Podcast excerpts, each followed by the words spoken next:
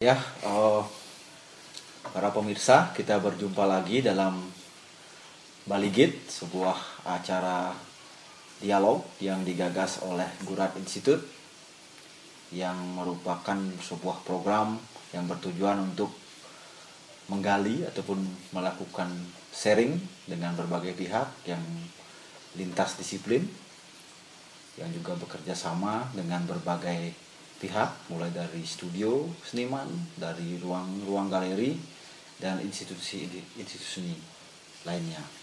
Pada kesempatan khusus ini di, di edisi covid ini di di masa pandemi ini kita melakukan dialog secara online yang telah direkam sebelumnya dari Bali Utara dari kota pendidikan di kota Singaraja tepatnya di studio Pak Hardiman di di tengah-tengah kita hari ini sudah hadir Pak Hardiman yang ya. nanti akan berbincang-bincang tentang berbagai hal ya nanti kita akan mengkhusus pada proses kreatif beliau hmm. di masa pandemi ini uh, untuk itu ke sebelumnya saya perkenalkan dulu uh, Pak Hardiman adalah seorang yang boleh dikatakan lintas disiplin di dalam beraktivitas berkeseniannya. Banyak banyak aktivitas yang beliau lakukan. Mulai dari melukis menggrafis mendrawing bah, uh, mengajar tentu saja di Universitas Pendidikan Ganesha beliau adalah seorang penulis seni rupa seorang kritikus seorang kurator seni rupa dan juga seorang peneliti seni rupa. Dan beliau juga banyak beraktivitas sebelumnya di dunia sastra dan di dunia teater Baik Pak, apa kabar Pak hmm. di baik. Nah, baik kesempatan yang berbahagia ini kita hmm.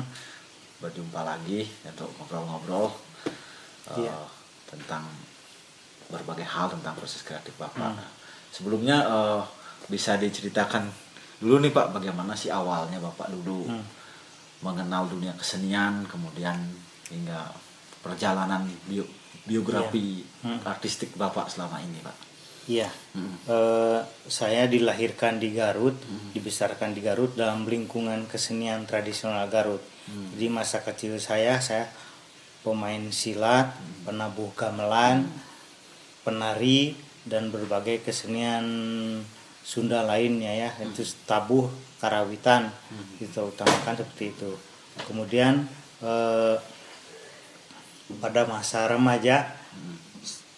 Masuk sekolah tingkat atas ya saya hmm. memilih sekolah ke pertanian tapi nggak lolos kemudian ke semea oh. di semea ngambil jurusan tata buku hmm. kalau sekarang mungkin SMK gitu kan SMK. di situ tidak ada pelajaran seni rupa oh. tapi saya tetap berkesenian saya tetap uh, main karawitan hmm. main tabuh gitu kan hmm. di kampung bersama lingkung sini di kampung saya uh, sambil sekolah di semea saya menggambar sendiri jadi beli buku gambar beli saat air dan lain belajar menggambar sendiri gitu kan hmm. bapak saya tukang gambar tukang letter menulis apa saja papan-papan nama di desa dan segala macam ibu saya penembang jadi saya beruntung di lingkungan kesenian di rumah dan di kampung gitu kan hmm. nah setelah semuanya saya mau kuliah diajak kuliah oleh teman saya tapi saya tidak mau ngambil akuntansi oh. tidak ngambil kata buku hmm. tidak ngambil manajemen atau ekonomi juga teman saya ngajurkan kamu masuk seni rupa aja karena kamu senang menggambar. Saya nggak ngerti apa seni rupa.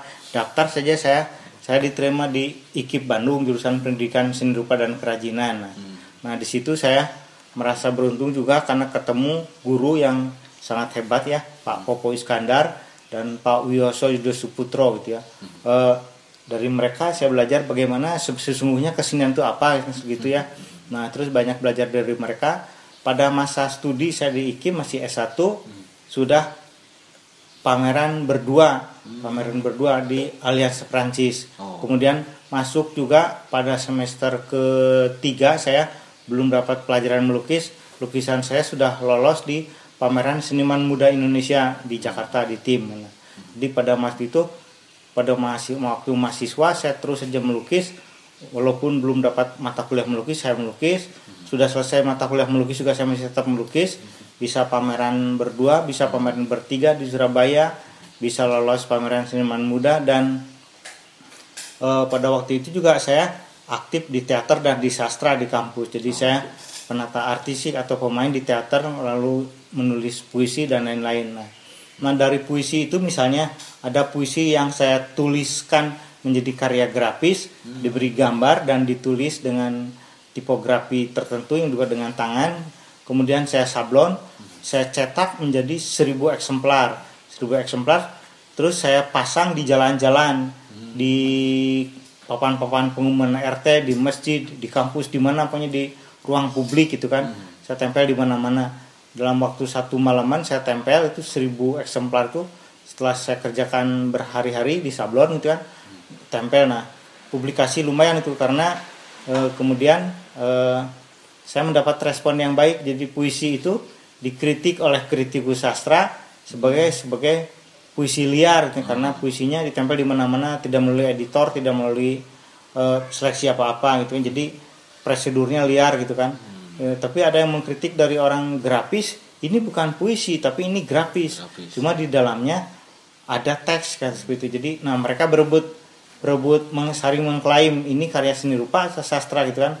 Bagi saya itu seni rupa yang juga sastra gitu kan. Nah itu lumayan cukup menghebohkan itu ketika saya masih mahasiswa eh, saya punya karya yang cukup monumental lah untuk ukuran saya gitu kan.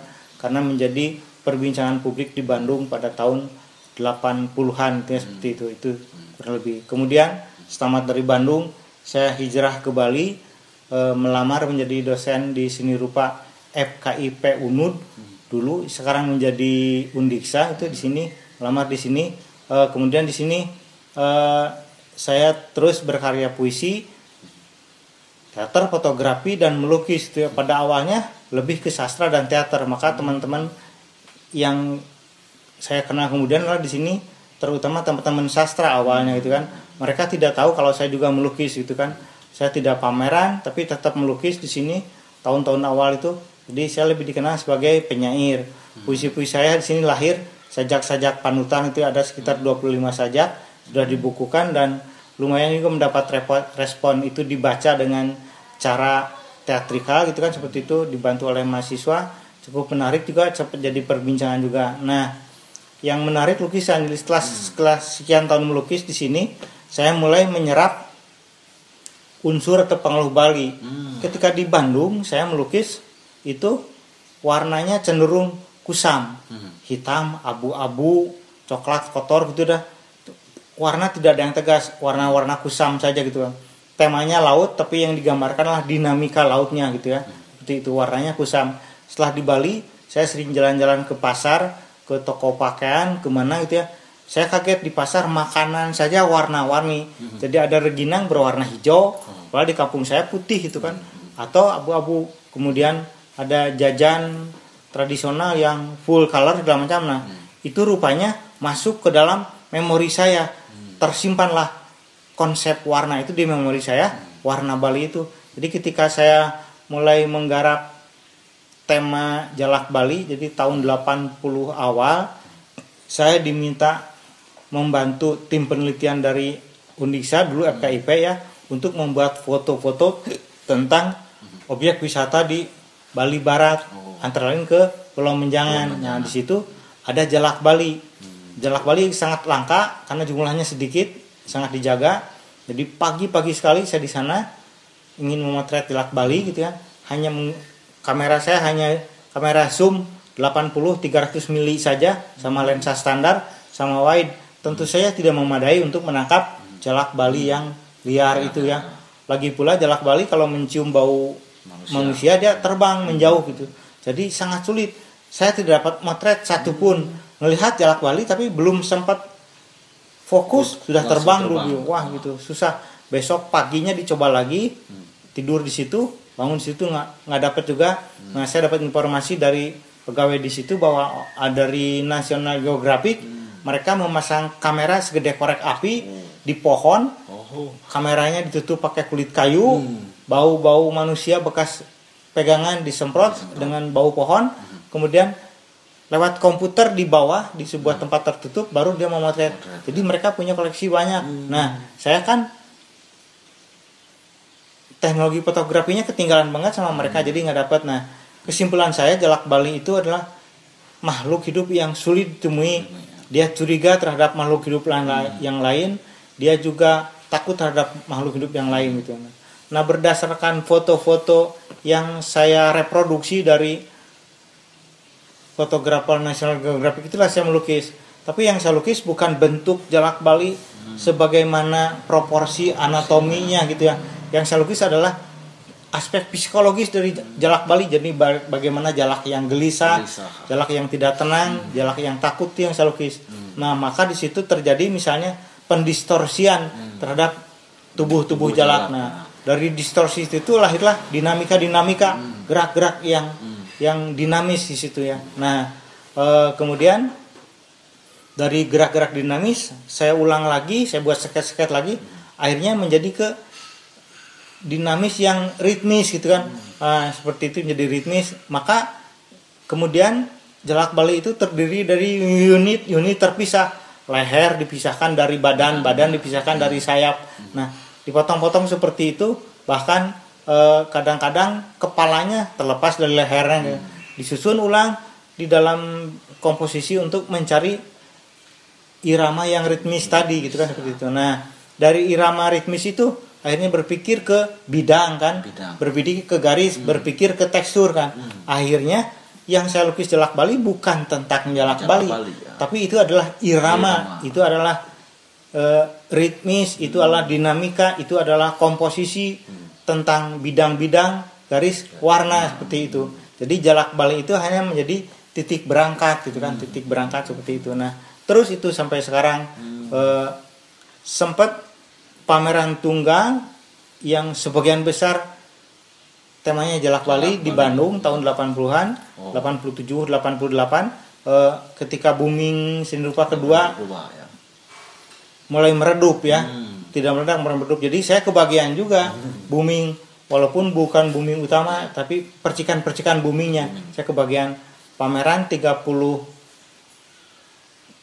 32 lukisan, laku 36. Nah, gimana ceritanya tuh, Pak? Aneh kan yang gua di, yang empat lagi di mana jadi lukisan yang dipamerkan sudah habis Hmm. sudah sold out terus tapi di album di album saya masih ada lukisan yang tidak dipamerkan dan Oh. disimpan di Singaraja. Nah itu dibeli juga oleh orang. Jadi saya pulang ke Singaraja ngam- ngirimkan lukisan itu seperti itu. Jadi itu saya sempat menikmati booming itu kan. Mungkin nama tidak memperoleh tapi lumayan juga saya sempat diresensi oleh Mama Nur dimuat di majalah Gatra. Itu sangat bagi saya itu adalah eksistensi pengakuan gitu ya bahwa saya pelukis diaku oleh kritikus memanur gitu seperti itu di dimuat di majalah Gatra. Bagi saya itu penting gitu seperti itu. Nah itu riwayat kesenian seni rupa saya di samping itu saya tetap bermain teater menyutradarai terutama kemudian pada tahun 80-an juga diajak oleh Pak Yos dan Pak Basuki untuk menyutradarai sinetron. Pada waktu itu televisi di Indonesia cuma ada TVRI. TVRI saja. Jadi saya membuat garapan untuk TVRI Denpasar atau Denpasar. TVRI Pusat Jakarta gitu kan. Menggarap sinetron dengan konsep dan peraturan seperti bagaimana di TV seperti itu. Jadi, jadi saya menggarap sinetron juga bermain teater dengan anak-anak mahasiswa Undiksa gitu kan seperti itu menyutradarai Eh, bahkan salah satu pertunjukan yang menarik bagi saya yang penting bagi saya itu adalah mementaskan Tengul. Tengul itu naskahnya ditulis Arifin Senur untuk di Bali kata Nano itu adalah teater terlama terpanjang mainnya yang dimainkan di Bali oleh teater di Bali Bali, gitu kan. oh. jadi itu tiga jam setengah ya. Wah, latihannya 8 bulan itu. Oh ganti pemain ada pemain yang sudah keburu lulus Oh, ganti, ganti gitu lagi kan. ya, karena di makanya kampus ya. karena di kampus kan itu. Ada pemain yang sakit ya diganti karena 8 bulan tadi latihannya. Terus ya tiap seminggu dua kali latihan terus begitu ya. Itu pertunjukan teater saya. Banyak juga teater lain misalnya eh, Prita istri kita naskahnya Arifin juga gitu ya monolog itu dimainkan menjadi empat kali pertunjukan selama berapa tahun gitu ya.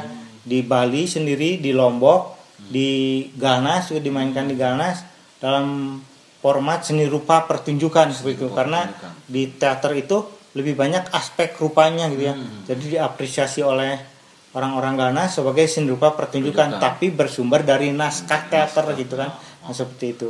Eh, puisi saya sudah dikumpulkan dalam peta lintas batas dan tujuh penyair Bandung gitu kan ada dua kumpulan puisi.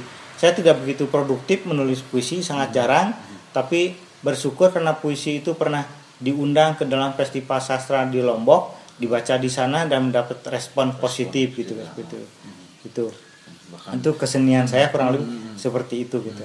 Jadi menyimak proses kreatif Bapak, perjalanan biografis Bapak ada ada banyak hal yang yang yang menarik untuk ya untuk kita catat sebetulnya.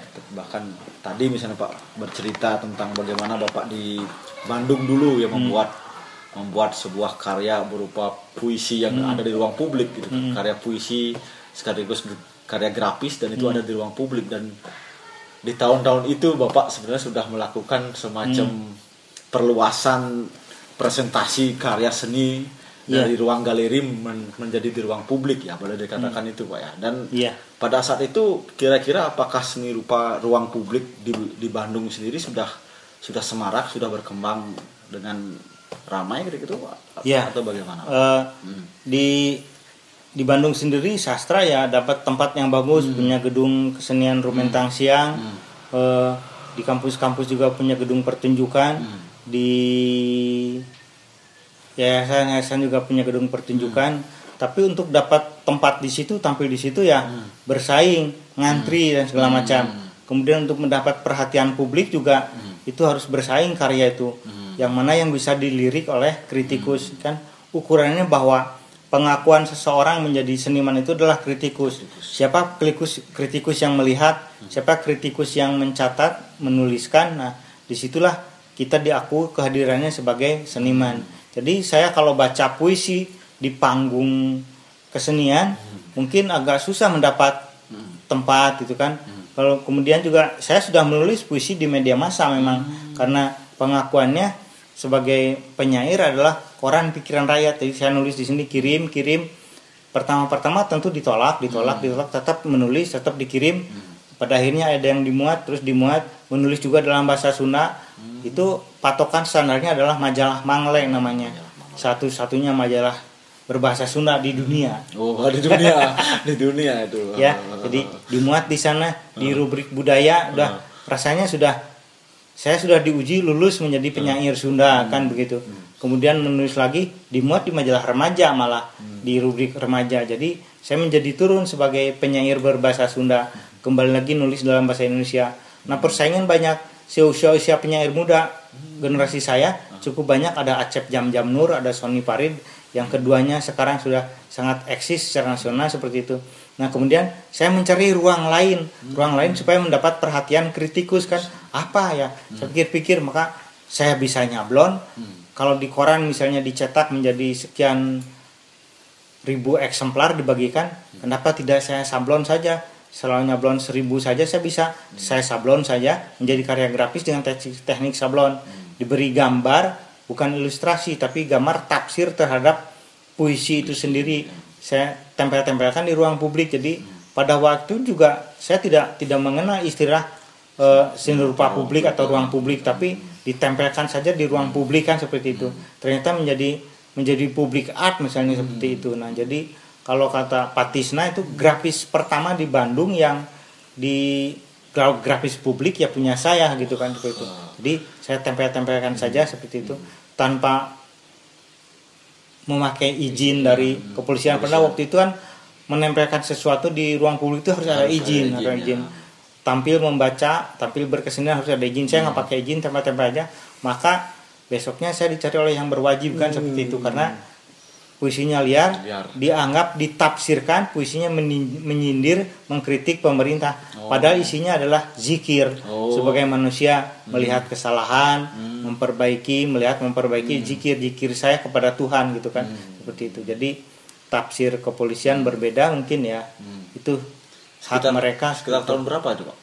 itu tahun 82-an lah sekitar 82-an, 82-an ya. 82-an pada saat itu kan memang istilah seni rupa ruang publik sendiri memang belum begitu ya. belum begitu di- dikenal ya. Dikenal di- belum, di, hmm, di- belum di kita di- belum, di, ya. di Indonesia. Padahal secara praktik sebenarnya bapak sudah melakukan itu kan gitu pak ya? Iya. Nah, secara praktik praktiknya gitu. Saya juga eh, tadi juga bisa kita catat bersama bahwa Hmm. bagaimana dalam dalam melukis eh, di Bandung kemudian di Bali betapa sebetulnya aspek aspek apa ya aspek kosmologi aspek ruang di mana bapak berkarya itu sangat sangat berpengaruh sekali tampaknya pak ya ketika Ya. warna di Bandung menjadi agak kusam kemudian ketika di Bali sangat meriah begitu. Ketika melihat melihat berbagai macam pernak-pernik kebudayaan yang ada di Bali dan Iya. saya juga tertarik tadi dengan cerita bapak tentang bagaimana hubungan jalak Bali dengan bapak sebetulnya kan. Itu kan ketika bapak memotret jalak Bali tapi tidak tidak sempat mem- memotret jalak Bali sendiri karena sudah terburu pergi. Berarti sebenarnya jalak Bali ini sebenarnya sudah terekam di dalam memori bapak kan itu bapak sebenarnya bisa dikatakan melukiskan melukiskan jalak Bali yang yang ada di mem- di, mem- di memori itu sendiri ya bukan dengan berdasarkan hanya berdasarkan foto saja seperti itu ya. Sehingga terjadi men- menjadi sebuah sebuah eksplorasi visual kemudian yang begitu bebas yang yang begitu dinamis kemudian ya dengan dengan memainkan irama Iya, dan sebagainya itulah ya. karena melihat secara langsung jalak Bali pada waktu itu sangat sulit. Hmm. Jadi melihat jalak Balinya, melihat fotonya juga sangat sulit, tidak seperti sekarang tinggal klik di internet sudah ada. Dulu sangat sulit, jadi saya membayangkan jalak berdasarkan cerita-cerita yang dituturkan oleh para petugas di Bali Barat itulah bahwa jalak itu susah dicari, susah dilihat, baru tercium bau keringat kita ke bawah angin dia sudah terbang gitu kan. Baru ada benda bergoyang dia sudah ter- ter- terbang menjauh gitu kan. Jadi saya mulai tertarik pada aspek psikologisnya. Si jalak jalak itu penakut. Jalak itu punya rasa curiga yang Ya, besar tinggi. terhadap makhluk hidup lain walaupun dia juga harus berinteraksi dengan hidup makhluk hidup lain tapi dia takut. Dia pergi ke Pulau Bali untuk mencari makan. Tidurnya ke Pulau Menjangan Pulau lagi Menjangan terbang lagi, ya. begitu. Jadi ini agak unik kehidupannya. Maka yang saya lukiskan adalah aspek psikologi dari si jalak Si itu. jalak itu. bukan fisik jalak, Jalak. anatomi jalak Ah. seperti ini bukan. Mungkin juga itu menarik kalau saya bisa ketemu dengan jalaknya. Tapi ya sulit. Kecul- ketemu beberapa saja yang di dalam sangkar sangkar apa namanya? Eh, di dipelihara di- untuk untuk dipelihara untuk dikonservasi ya. konservasi itu di ketemu sedikit ya. kalau di alam kan lain dia mungkin lincah seperti apa loncat-loncatnya Hmm. nyanyinya itu nggak ada saya nggak nggak sempat menangkap Hmm. nggak memotret nggak menyeket juga karena tidak kelihatan sebentar udah langsung terbang gitu kan Hmm. seperti itu berdiri di sini jelaknya di pohon sana ternyata angin ke arah sana maka dia mencium tubuh kita pergi dia gitu kan Hmm. nah seperti itu jadi akhirnya aspek psikologis jalak itulah yang penakut yang gelisah, Hmm. Gelisah. yang apa gitu ya itu nanti eh, Vincent tolong ambilkan katalog jalak wali nah itu yang panjang itu ya, satu aja. Mm-mm. nah itu yang hit- merah putih merah putih di atas. Hmm. Mm-mm. Ya, nah itu ya. Jadi dari itu misalnya eh, pemberian judul juga begitu ya. Hmm. Nah ini jalak Bali hitam kelam misalnya. Hmm. Hitam kelam bisa di maksud bisa menjadi dua makna. Dua Pertama memang warnanya hitam, kedua hitam kelam itu ya sesuatu yang tidak jelas Jelas, itu jelas. tidak kelihatan seperti itu. Nah. Itu pemberian judul juga menyesuaikan dengan aspek psikologis Psikologis, ya. misalnya gitu ya. menjadi Ini misalnya senandung saya pelengkung. hmm. Jadi sayapnya memang melengkung, Melengkung, tapi senandung sayap pelengkung itu apa? Jadi jangan-jangan dia adalah sebuah nyanyian, sebuah kegelisahan gitu ya. Hmm. Ini juga sa- sama ya. Hmm. Jalak Bali bulan mengambang gitu kan. Hmm. Bulan mengambang. Jadi bulan itu kan sering disimbolkan sebagai cinta, Hmm. sebagai keromantisan ya dalam sastra Indonesia itu kan. Nah, ini mengambang, mengambang itu menjadi tidak jelas Tidak itu kan jelas, ya. seperti itu. Kurang lebih seperti itu misalnya macam-macam Hmm. Jalak Bali gelisah merah bulan pucat misalnya seperti itu juga sama mengacu ke situ ya. judul-judulnya sangat Itu eh, terdengar puitis pak ya ya gitu kan. pilihan-pilihan kata Mm-mm. pak dalam Ini juga misalnya jalak Bali lagi-lagi birahi karena geraknya memang gerak oh, birahi ya gerak birahi dalam arti eh, dia lincah gitu kan seperti itu seperti itu. Jadi aspek-aspek psikologis ya Mhm. sama ya eh, dan lain-lainnya seperti itu. Itu dari pengambilan bentuk judul juga judul, ya. dari bentuk bentuk dari aspek psikologis, yang bisa Psikologis, ya. saya rasakan gitu kan. Ah. itu berdasarkan rasa saja rasa saya. Kira-kira jalak ini gelisahnya seperti apa? Ah. jalak ini gairahnya seperti apa? Itu perasaan saya interpretasi saya terhadap jalak Jalak, yang secara fisik sulit saya temukan gitu kan itu Ya, waktu dalam, itu.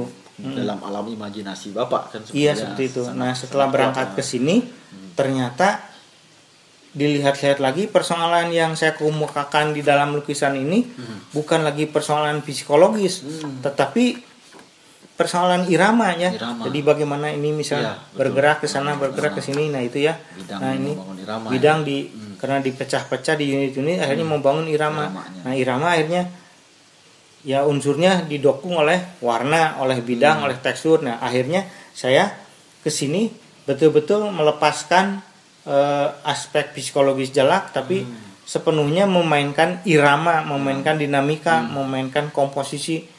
Ya, jalak Bali itu akhirnya menjadi titik berangkat Titik gitu, berangkat, titik ya. berangkat.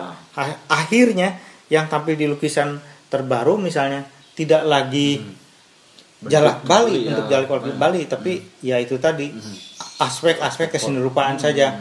Jadi aspek formal kesenirupaan garis bidang warna tekstur ya di dalamnya ada irama ada komposisi ada dinamika itu akhirnya Jadi begitu menjadi menarik melihat Hmm. proses kreatif Bapak yang sekarang yang dari Hmm. seperti mengalami perjalanan dari dari Hmm. dari aspek psikologis kemudian ke ke aspek bentuk ini dan, Iya. dan, dan bahkan sekarang karya-karya Bapak menjadi tampak begitu formal ya menjadi Hmm. menjadi bersandar atau ber, bertujuan sepenuhnya pada aspek-aspek formalisme itu dan Hmm. ini ini menarik di, di tengah kondisi seni rupa hari ini yang Hmm. yang banyak dipengaruhi oleh semangat postmodernisme ya Hmm. bagaimana sebetulnya isi kemudian begitu ramai diperbincangkan dalam dalam dunia seni rupa ya aspek-aspek di luar seni rupa menjadi menjadi marak kemudian yang menjadi tema-tema di dalam karya seni itu dan bapak men- menjadi seperti yang berbeda di di di arus besar itu kemudian kalau dalam konteks seni rupa hari ini. Boleh dikatakan apakah ini sebentuk perlawanan terhadap katakanlah dominasi isi di dalam seni rupa atau atau seperti apa pak? ya. Ah, kalau dilihat lagi dari konsep postmodernisme yang apa pun boleh, Boleh, ya, ya. berarti yang apa yang kita kerjakan juga Boleh. bisa masuk ke dalam kategori itu. itu, ah. Tapi apakah saya sedang melakukan perlawanan atau Hmm. melawan arus dari kecenderungan utama? Eh, saya kira juga bisa ya, bisa juga tidak. Karena apa pun yang dikerjakan itu menjadi Hmm. Jadi- bagian dari di dalamnya kan Ah, itu. ah, Ya, hanya saja mungkin tidak banyak orang yang mengerjakan atau mempublikasikan karya-karya yang formalisme gitu. Ah, mungkin tidak banyak. Yang ya, mengerjakan banyak. masih banyak, Masih banyak, tapi yang mempublikasikan tidak Hmm. banyak itu dalam bentuk pameran dalam bentuk pernyataan kan seperti itu. Nah akan seperti apa ya itu terserah nanti pengamat kritikus Hmm. menilai saya ya. Jadi pokoknya tugas saya adalah Menggambar- berkarya berkarya. dan menyampaikan pikiran saya tentang karya itu gitu kan. Tapi nanti tafsirnya posisi dalam peta seperupa apa yaitu silahkan kritikus. Saya juga menduga kemungkinan ini akan dianggap sebagai perlawanan. Jika saya melakukan perlawanan kuat akan dianggap sebagai perlawanan. Tapi jika tidak mungkin saya anggap dianggap sebagai eh, generasi 80-an yang tetap ngotot mau bertahan dengan konsep estetiknya seperti itu. ya bisa silahkan saja. Itu juga tidak salah. Itu kan pilihan ya. estetik serupa apa itu adalah pilihan, Pilihan, gitu ya. konsep serupa apa juga pilihan, Pilihan. gitu. kalau saya misalnya ngotot melawan toh dalam drawing dan grafis saya itu sangat naratif sangat gitu ya. naratif, ya. sangat naratif Ah. berbicara tentang sesuatu mengkritik sesuatu Hmm. menganalisis sesuatu. Tapi dalam lukisan saya tidak melakukan itu gitu seperti itu. Nah ini kan jadi serupa ambigu gitu Ya. kan. Jangan-jangan ambigu. Tapi kah apakah ambigu itu salah? Hmm. bukankah kesenian atau praktik sosial sekarang semuanya Ambigu, ambigu, ambigu, kan ya? cinta katanya kepada anaknya seorang ibu tapi si ibu itu mengajak anaknya bunuh diri minum racun. Ah. karena dia tidak tidak ikhlas kalau anaknya kelak anaknya kelak menjadi miskin tidak bisa makan maka lebih baik diajak bunuh diri saja gitu. Karena kondisi ekonomi seperti itu. Nah itu katanya cinta. Hmm. cinta kok membunuh? Bunuh, nah ah. seperti itu. Ah. jadi ambiguitas di Ambigu, si- di ah. situ ya. Menarik. sama juga laki perempuan berpacaran Hmm. eh, kemudian ada konflik apa sampai salah satu membunuh membunuh yang yang lain. lain, nah. itu dilenyapkan demi cinta. Cinta. Sebab kalau kalau tetap hidup si dia itu akan eh, tidak akan mencurahkan cinta kepada kepada kekasihnya Ya. tapi kepada yang lain maka lebih baik ya diakhiri saja ini adalah cinta katanya kan gitu. Nah itu ambiguitas ini mungkin Ya. menarik ya. Jangan-jangan jangan-jangan juga Ya. saya sedang melakukan ambiguitas yang yang apa? Yang yang yang berjalan sudah sekian lama gitu kan. Cuma mungkin tidak di eksploitasi bagaimana ambiguitas yang bisa terjadi ya. terjadi ya. Di dalam diri saya juga saya tidak tahu apa yang terjadi sebenarnya. Kenapa ketika mendrawing saya bisa naratif gitu kan ya. ah. Tetapi ketika melukis Hmm. tidak ingin No. men- menghadirkan naratif itu ya. seperti itu itu pilihan Ah. jadi akhirnya saya beranggapan bahwa yang dikatakan dalam lukisan itu berbeda dengan yang dikatakan dalam drawing Drawing, ya. Berbeda dengan yang dikatakan dalam puisi, Puisi. dalam puisi saya terus-terusan ngomong Tuhan aja. Ada apa-apa balik ke Tuhan. Apa-apa kembali ke Tuhan. Yang jadi panutan itu Tuhan. Spiritual. dibulak-balik seperti itu. Jadi saya jikir terus kenapa di lukisan tidak bisa jikir? nah ini adalah persoalan bahasa, Bahasa, mungkin. ah. bahasa lukis bahasa grafis bahasa drawing dan bahasa puisi itu sulit itu. Dengan karakteristiknya masing-masing kan gitu Pak ya? Seperti itu karakteristik ketika main teater bisa ketika saya memilih naskah teater punya orang lain saya pilih naskah yang ada konflik batin pada aktor-aktornya gitu ya. Ada konflik batin tekanan yang luar biasa. Itu menarik bagi saya. Itu itu saya ambil seperti itu.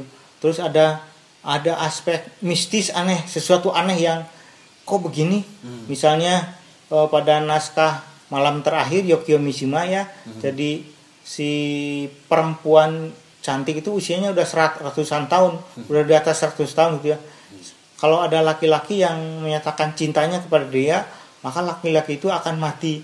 Selalu begitu termasuk penyair yang terakhir mengatakan cinta kepada si perempuan cantik itu juga pada akhirnya sebelum mati baru disadarkan kenapa saya harus mati hari ini karena karena dia mengatakan cinta. Jadi dia baru mengerti mengatakan cinta maka akan mati baru dia mengerti seperti itu itu seperti itu. Jadi konflik seperti itu yang saya sukai misalnya dipilih untuk dipentaskan.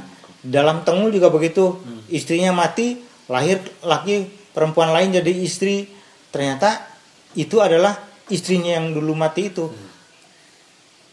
Mati lagi kemudian datang lagi istri lain. Ternyata istri lain itu adalah istri pertama tadi. Bolak balik seperti itu. Jadi ada misteri ya. Jadi sebenarnya siapa sebenarnya turah itu ya turah banyak turah itu banyak perempuan itu ya perempuan itu satu seperti itu intinya seperti itu.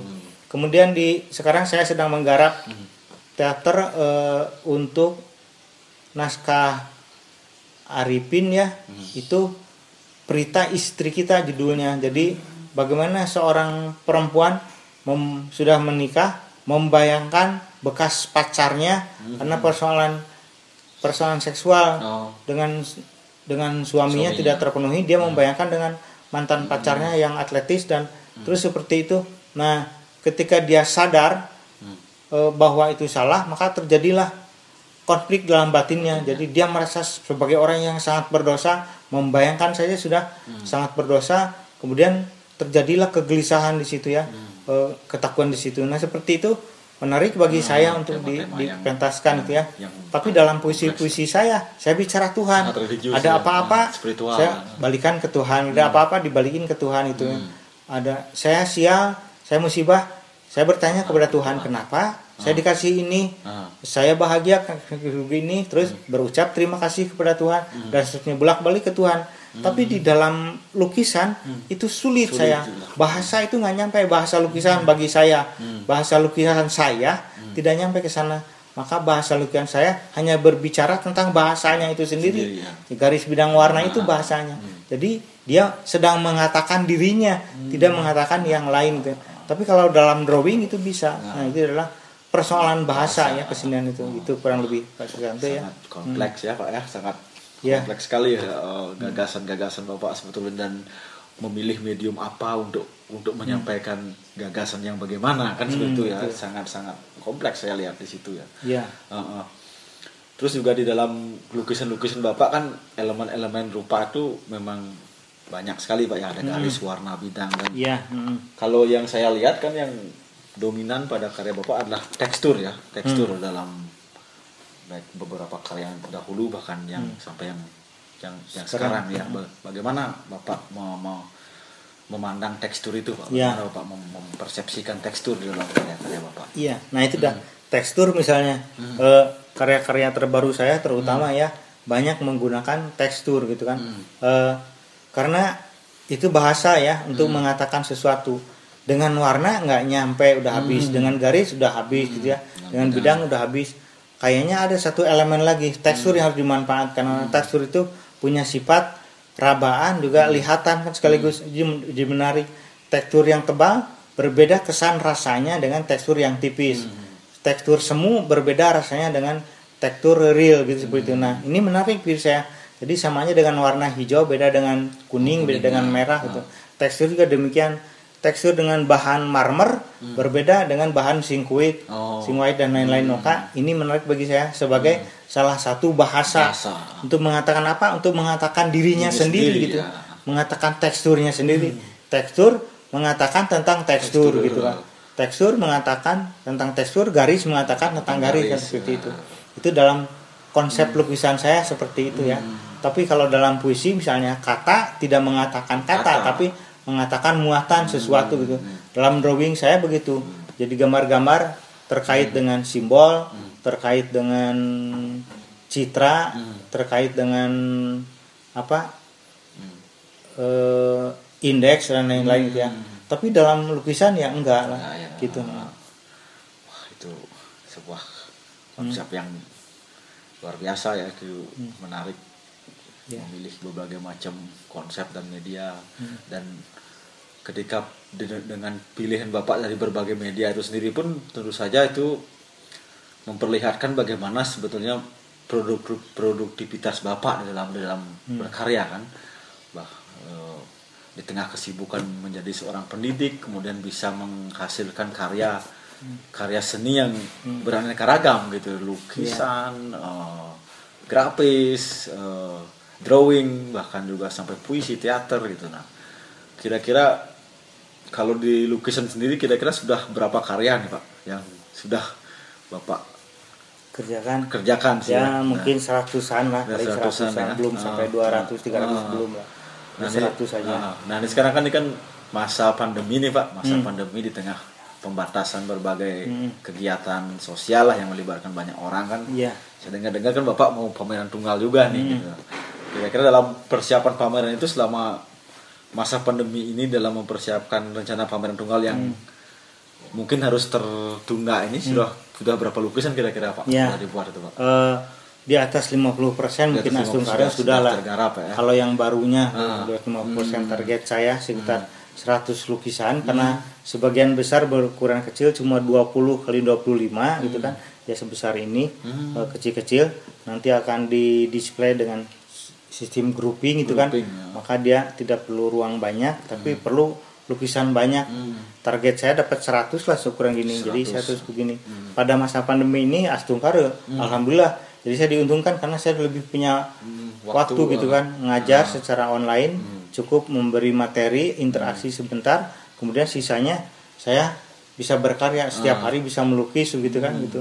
Stok stok kanvas cat sudah ada ditinggal kerja aja baru seminggu ini habis.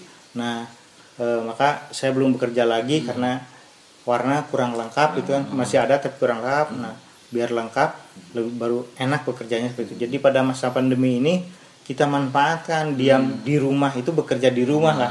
Melukis di rumah gitu, seperti itu gitu. Ini bukan halangan sebenarnya. ya bukan halangan. bahkan untuk teater pun latihan di rumah Oh, latihan juga. secara online, Online, wah. pakai WA Oh, grup. video Oh, gitu ya video, video, video. gitu. Pak- pakai pakai pakai ini bukan WA grup bukan video tapi pakai eh, Google Meet gitu Oh, oh, seperti Google itu Meet, Google ya. Meet latihan kru yang lain. Kan ada yang di Denpasar ada yang di Gianyar Hmm. ada yang di Singaraja ada yang di Madiun. Oh, macam-macam krunya pemainnya. Monolog memang satu orang tapi yang lain ada penata musik penata Hmm. penata artistik Artistik, penata busana dan lain-lain semua.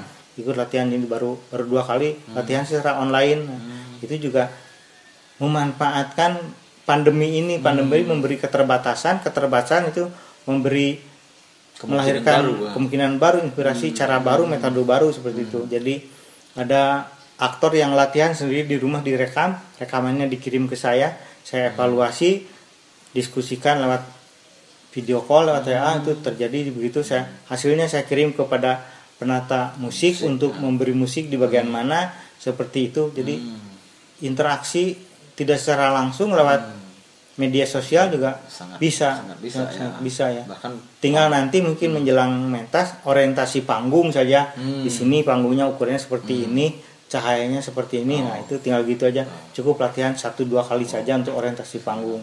Latihannya jarak jauh Jarak saja jauh bisa. ah. seperti itu pementasannya juga nanti rencananya akan online atau akan langgung Oh, panggung panggung ya, langsung ya tetap tetap panggung ya Tetap panggung ya ditargetkan bisa minimal main di Singarenja dan Denpasar lah gitu Hmm. kan seperti itu gitu pameran juga sendiri sekarang banyak yang yang online juga pak ya Karena Ya, kan hmm. banyak anak-anak muda atau seniman-seniman yang Hmm. melakukan pameran-pameran online nah pendapat bapak nih tentang pameran-pameran online seperti apa pak? ya pameran online juga adalah siasat Hmm.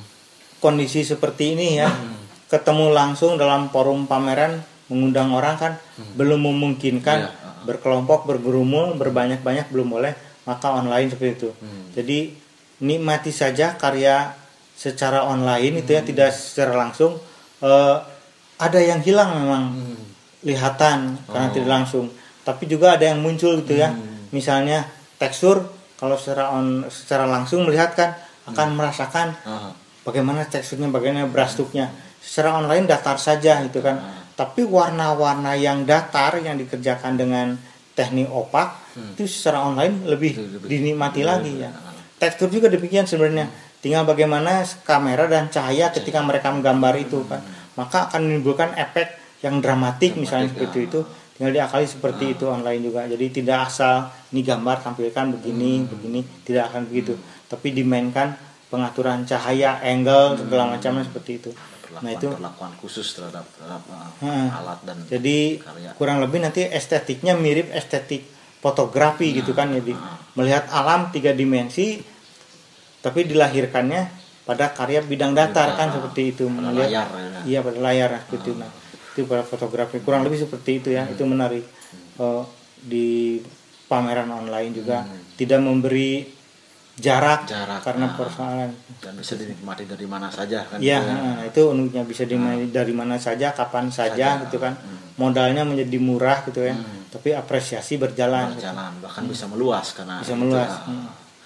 selain melukis juga bapak kan tentu juga menulis juga kan pak masih Iya. masih sangat aktif menulis sekarang Iya. ini pak dengar dengar juga mau persiapan buku juga pak ya Hmm. ada ada beberapa buku ada beberapa penelitian juga dan sejumlah buku sudah bapak Hmm.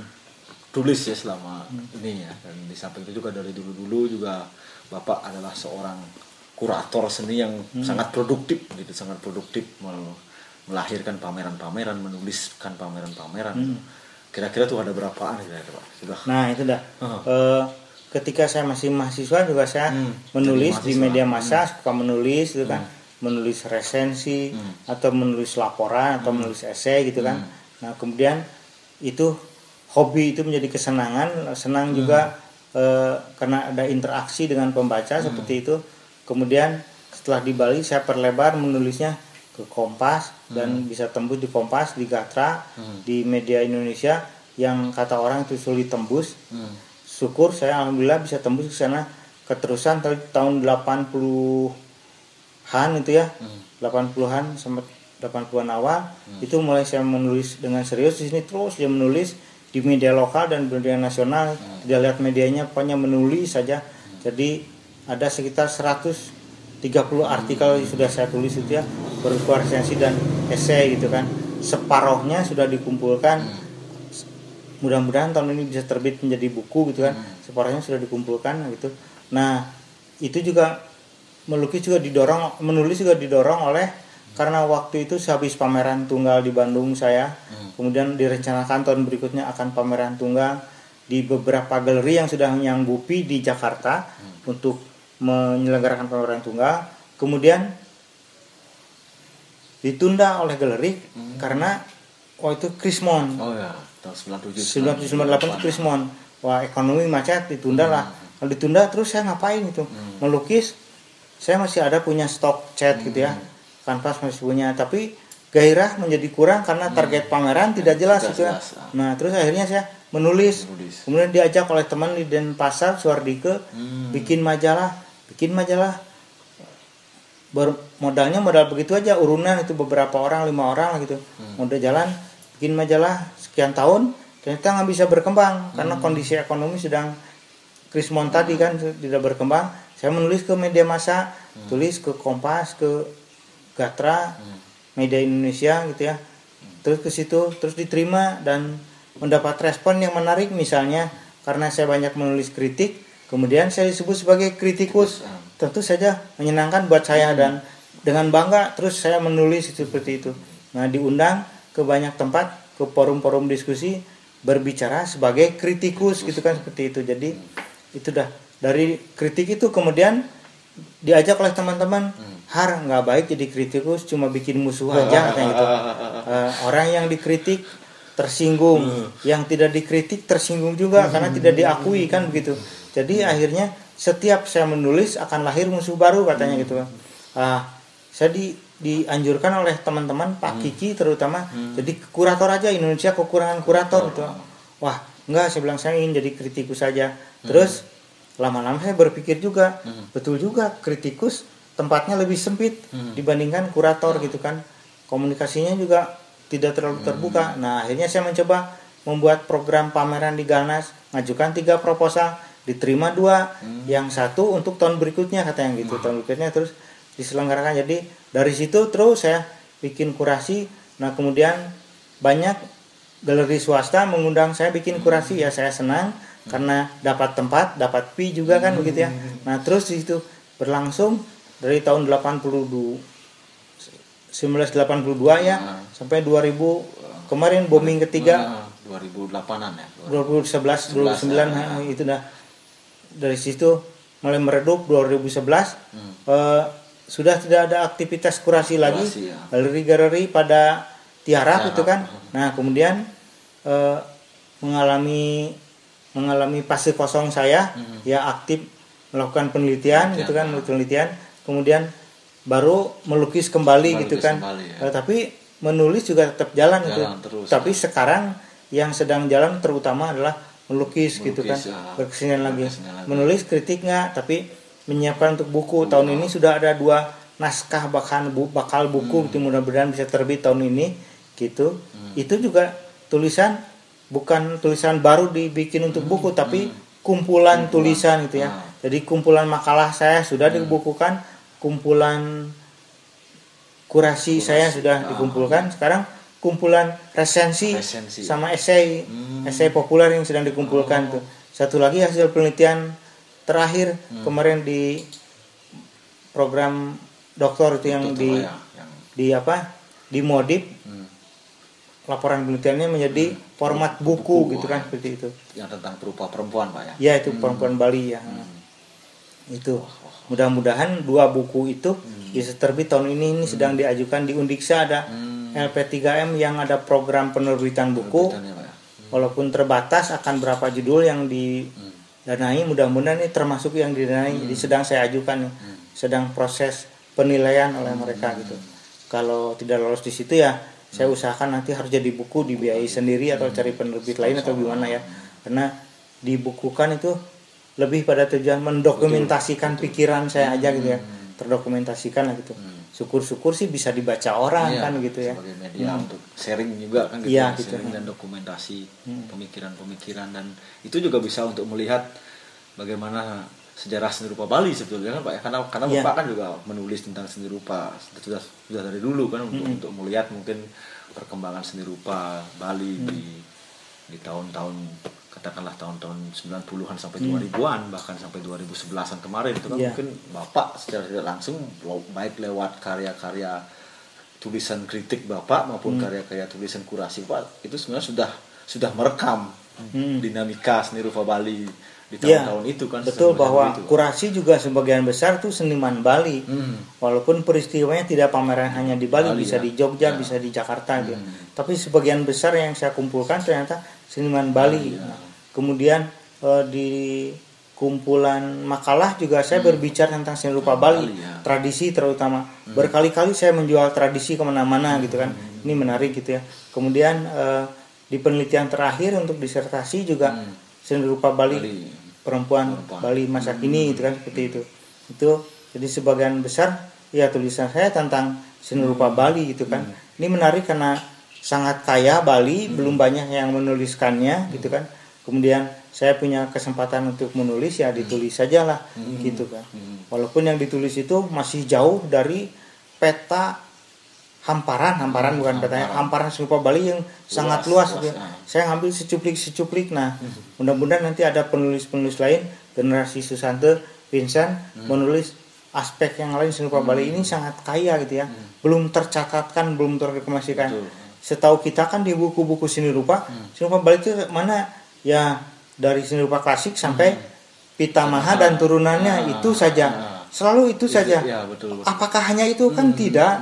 Nah, yang tidak ini masih sangat banyak. Itu tugas kita untuk Iya. mencatatkannya. Mencatatkannya. Gitu. Eh, wah, itu sangat masih banyak PR yang harus dikerjakan sebetulnya banyak, ya. Ya. Kita tinggal di Bali, maka kita harus merespon kekayaan Bali, Bali, ini. ya. Kalau enggak, nanti yang mencatat seni rupa Bali orang asing, Asing, lagi, ya. orang asing lagi. Ya bukan tidak boleh, bukan salah ya. Tapi kenapa kita tidak melihat itu gitu Iya, kan? betul, nah, betul. salah kita adalah kita tidak melihat gitu. Misalnya yang menulis tentang naga sepe misalnya dalam catatannya si ini siapa? Yang dari Sririt itu Dari Sri eh, asalnya dari Sririt hmm, budayawan muda Sugilanus. Sugilanus ya Ah. itu ada empat orang dalam catatan dia. Tiga di antaranya orang asing. Asing. yang orang Indonesia cuma saya kata Sugi gitu. Ah, ah. jadi saya ini disejajarkan dengan peneliti-peneliti besar itu gitu. empat orang itu gitu. Nah itu. Josephus salah satunya misalnya seperti itu. Jadi artinya bukan orang asing Tidak yang boleh. salah tidak. Tapi kita yang keliru, yang Keliru, salah tidak ah, melihat, melihat. kekayaan kita seperti itu.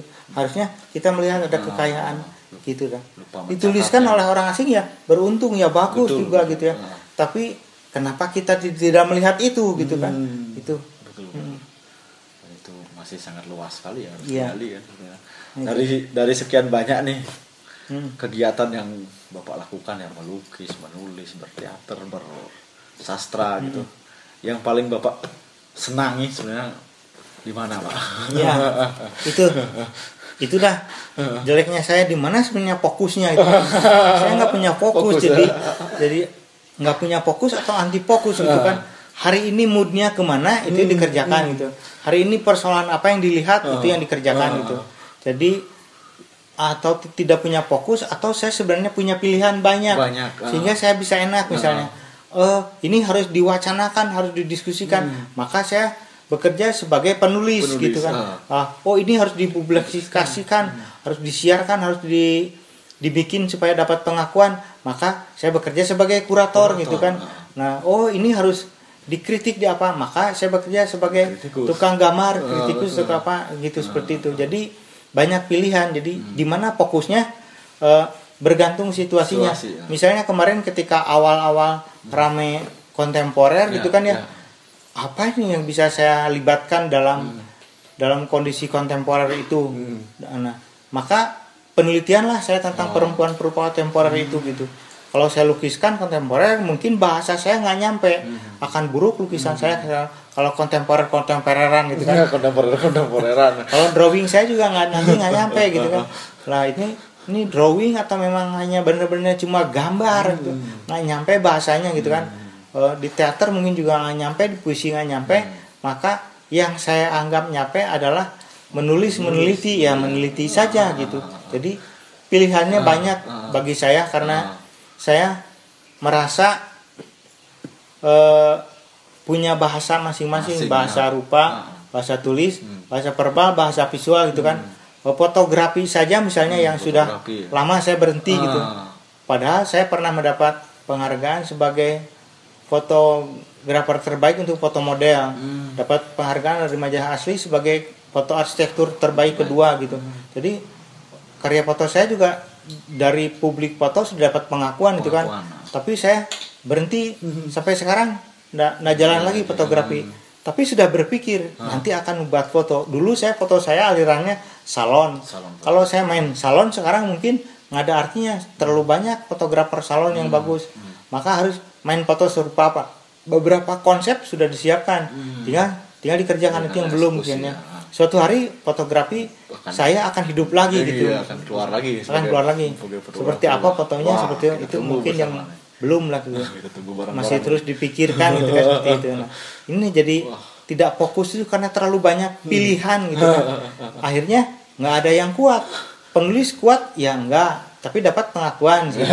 Melukis kuat? Enggak tapi sempat booming nah, gitu kan gitu.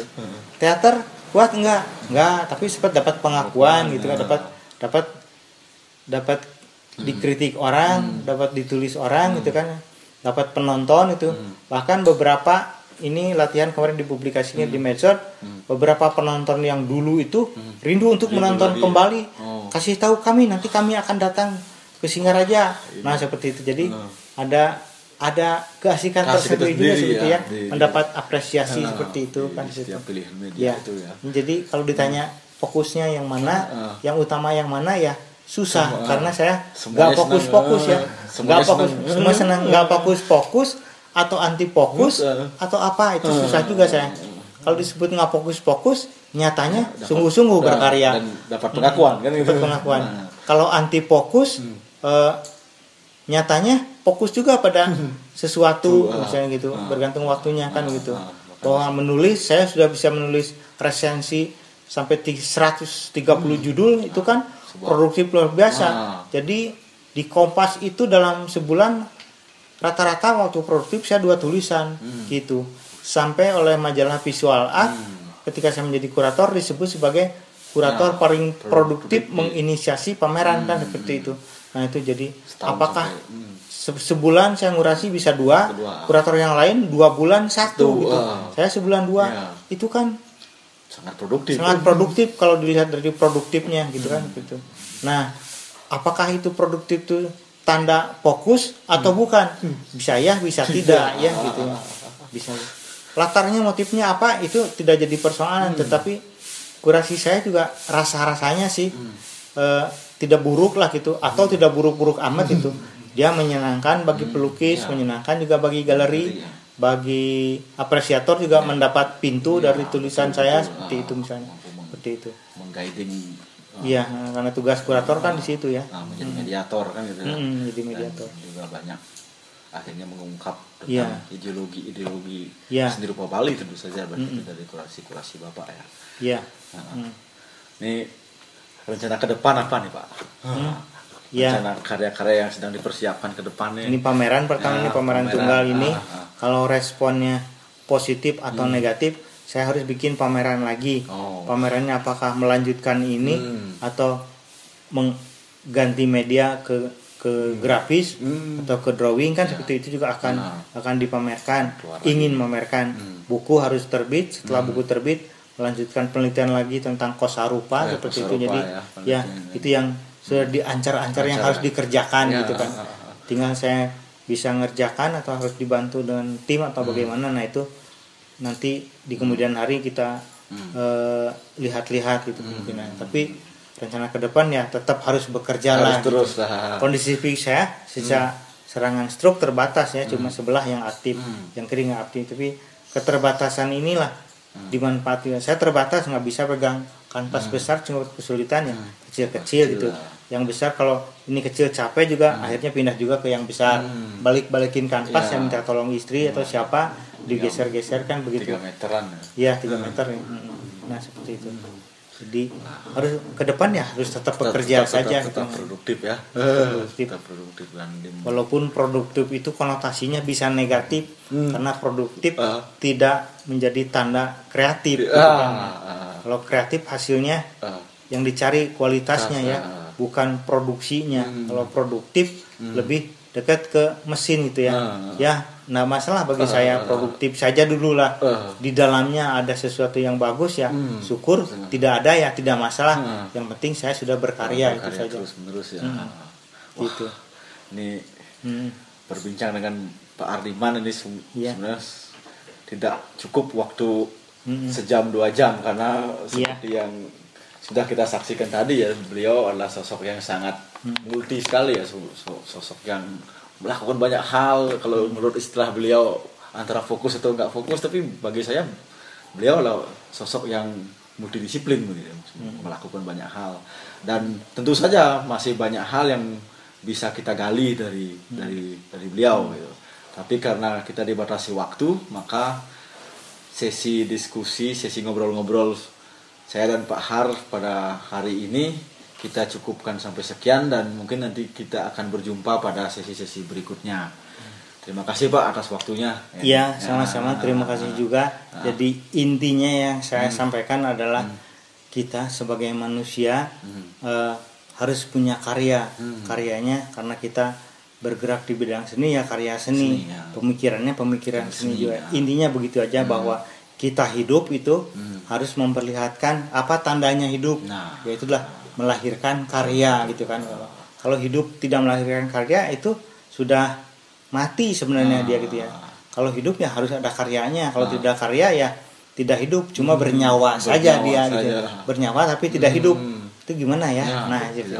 Seharusnya gitu. kalau kita hidup harus ada karya. Karya Ah. kita apa gitu. Hmm. Yang untuk yang mudah-mudahan Vincent Nah, eh, Aco dan kawan-kawan yang mudah-mudahan seperti itu ya. Hmm. Tetap harus ada karya berkarya saja. Bukan berkarya motifnya karena apa? nggak masalah. Hmm. Karena ingin dapat juara ya boleh saja. Karena ingin dapat jualan ya boleh saja. Intinya perlihatkan bahwa kita hidup ya kita berkarya Berkarya. gitu. Karena kita bergerak di bidang seni maka kita menjadi seniman ya ada ada karyanya. Hmm. Seniman itu bukan nama ya, Hardiman baru nama. gitu. ya gitu. itulah beliau Pak Ardiman ini Iya. sosok yang kalau udah ketemu yang muda-muda nih udah ketemu murid-muridnya nih selalu support biasanya Ini sosok yang selalu Harus support gitu. ya Ya. ya baik Pak terima kasih Iya, Pak sama-sama.